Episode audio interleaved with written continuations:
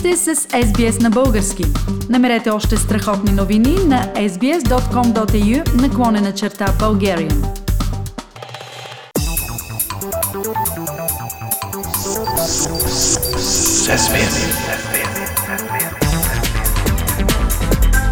Акценти на седмицата.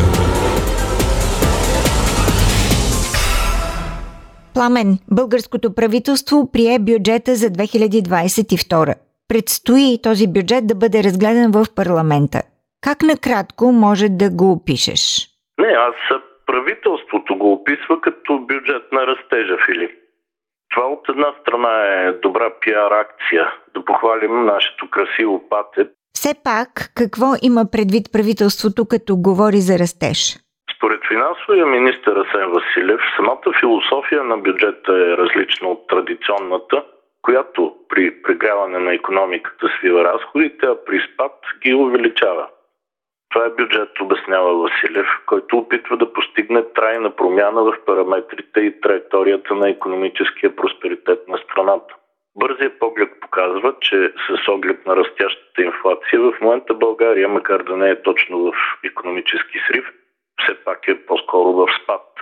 А като основно достоинство на бюджета се сочат увеличените разходи. Тоест, бюджетната схема всъщност си е класическа. Пламен, какви са конкретните параметри на бюджета?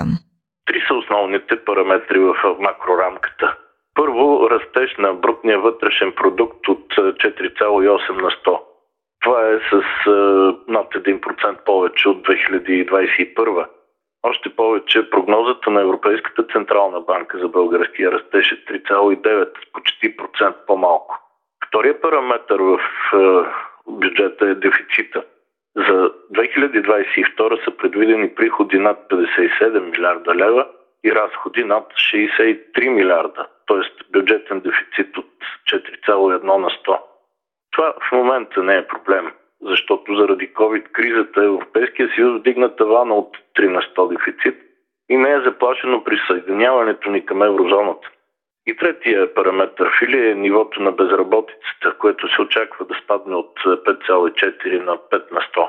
Тоест, с заложен по-голям дефицит през 2022 сериозно ще се вдигнат държавните разходи. В кои сфери се очаква това основно да стане?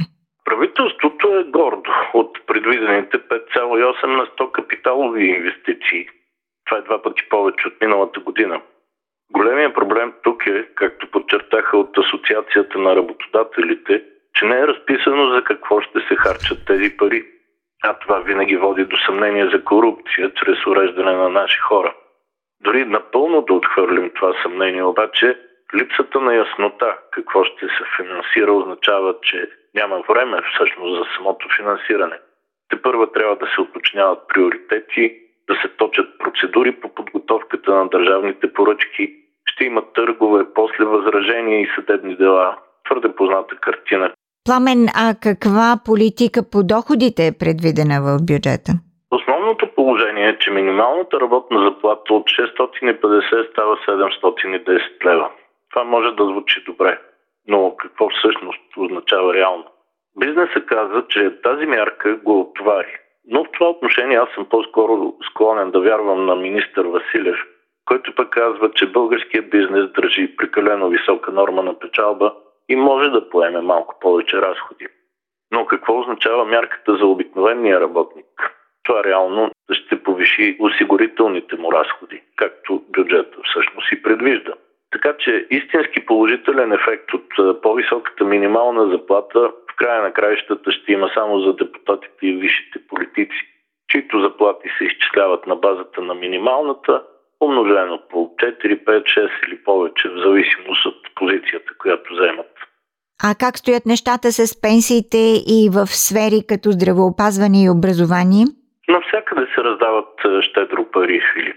Пенсиите, които бяха вече повишени през декември, през юли предстои да се повишат с още над 6 на 100. Не, че от това хората ще цъфнат и вържат, защото в цялата работа с бюджета на растежа има един огромен проблем и той се нарича инфлация.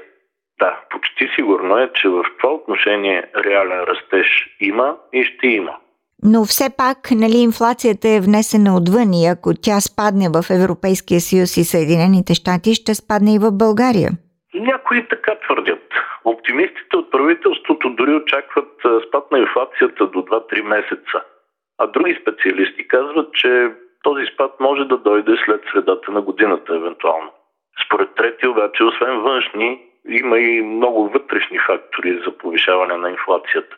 А високите разходи от новия бюджет ще налеят още пари в инфлационната спирала. Така че, Филип, предстои да видим какво реално ще се случи с добрите намерения за бюджет на растежа. Почти сигурно е обаче, че не само държавните разходи и инфлацията ще растат през 2022.